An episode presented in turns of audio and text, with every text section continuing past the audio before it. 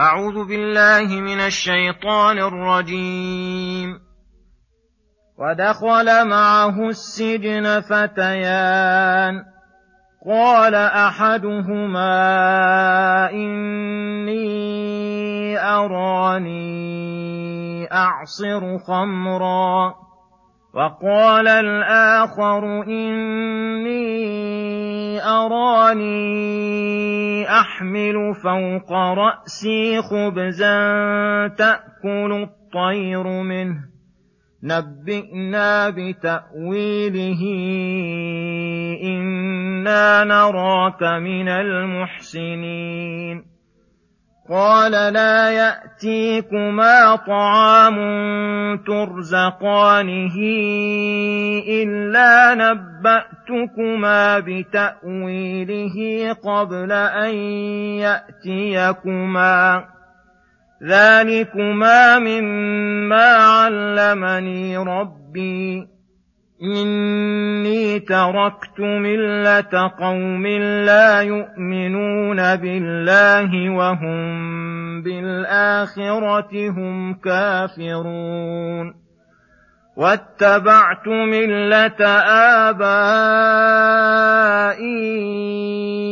إبراهيم واسحاق ويعقوب ما كان لنا أن نشرك بالله من شيء. ذلك من فضل الله علينا وعلى الناس ولكن أكثر الناس لا يشكرون. يا صاحبي السجن أأرباب متفرقون خير أم الله الواحد القهار؟ ما تعبدون من دونه إلا أسماء سميتموها. سميتموها أنتم واباؤكم ما انزل الله بها من سلطان ان الحكم الا لله أمر ان لا تعبدوا الا اياه ذلك الدين القيم ولكن أكثر الناس لا يعلمون يا صاحبي السجن اما احدكما فيسقي ربه خمرا واما الآخر فيصلب فتاكل الطير من راسه قضي الامر الذي فيه تستفتيان بسم الله الرحمن الرحيم. السلام عليكم ورحمة الله وبركاته. يقول الله سبحانه ودخل معه السجن فتيان قال أحدهما إني أراني أعصر خمرا فقال الآخر إني أراني أحمل فوق رأسي خبزا تأكل الطير منه. نبئنا بتأويله إنا نراك من المحسنين أي ولما دخل يوسف السجن كان من جملة من دخل معه السجن فتيان أي شابان فرأى كل واحد منهما رؤيا فقصها على يوسف ليعبرها قال أحدهما إني أراني أعصر خمرا وقال الآخر إني أراني أحمل فوق رأسي خبزا وذلك الخبز تأكل الطير منه نبئنا بتأويله أي بتفسيره وما يؤول إليه أمره وقولهما إنا نراك من المحسنين أي من أهل إحسان الخلق فأحسن إلينا في تعبيرك رؤيانا كما أحسنت إلى غيرنا فتوسلا ليوسف بإحسانه قال لهما مجيبا لطلبهما لا يأتيكما طعام ترزقانه إلا نبأتكما بتأويله قبل أن يأتيكما. أي فلتطمئن قلوبكما فإني سأبادر إلى رؤياكم تعبير رؤياكما فلا يأتيكما غداؤكما أو عشاؤكما أول ما يجيء إليكما إلا نبأتكما بتأويله قبل أن يأتيكما. ولعل يوسف عليه الصلاة والسلام قصد أن يدعوهما إلى الإيمان في هذه الحال التي بدت حاجتهما إليه ليكون أنجع لدعوته وأقبل لهما. ثم قال ذلكما التعبير الذي سأعبره لكما مما علمني ربي أي هذا من علم الله علمنيه وأحسن إلي به وذلك إني تركت ملة قوم لا يؤمنون بالله وهم بالآخرة هم كافرون. والترك كما يكون للداخل في شيء ثم ينتقل عنه يكون لمن لا يدخل فيه أصلا. فلا يقال إن يوسف كان من قبل على غير ملة إبراهيم. واتبعت ملة آبائي إبراهيم وإسحاق ويعقوب.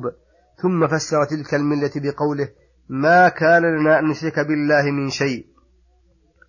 بل نفرد الله بالتوحيد. ونخلص له الدين والعبادة. ذلك من فضل الله علينا وعلى الناس. أي هذا من أفضل منته وإحسانه وفضله علينا وعلى من هداه الله كما هدانا. فإنه لأفضل من منة الله على العباد بإسلام والدين القويم. فمن قبله وانقاد له فهو حظه. وقد حصل له أكبر النعم وأجل الفضائل. ولكن الناس لا يشكرون.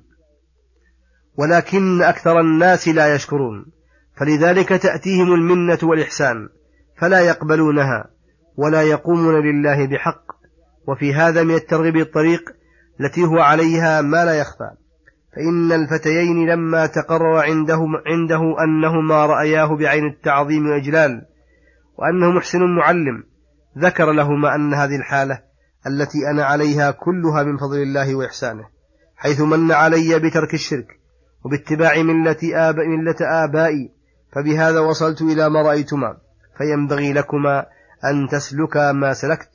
ثم صرح لهما بالدعوة فقال يا صاحبي السجن أأرباب متفرقون خير أم الله الواحد القهار؟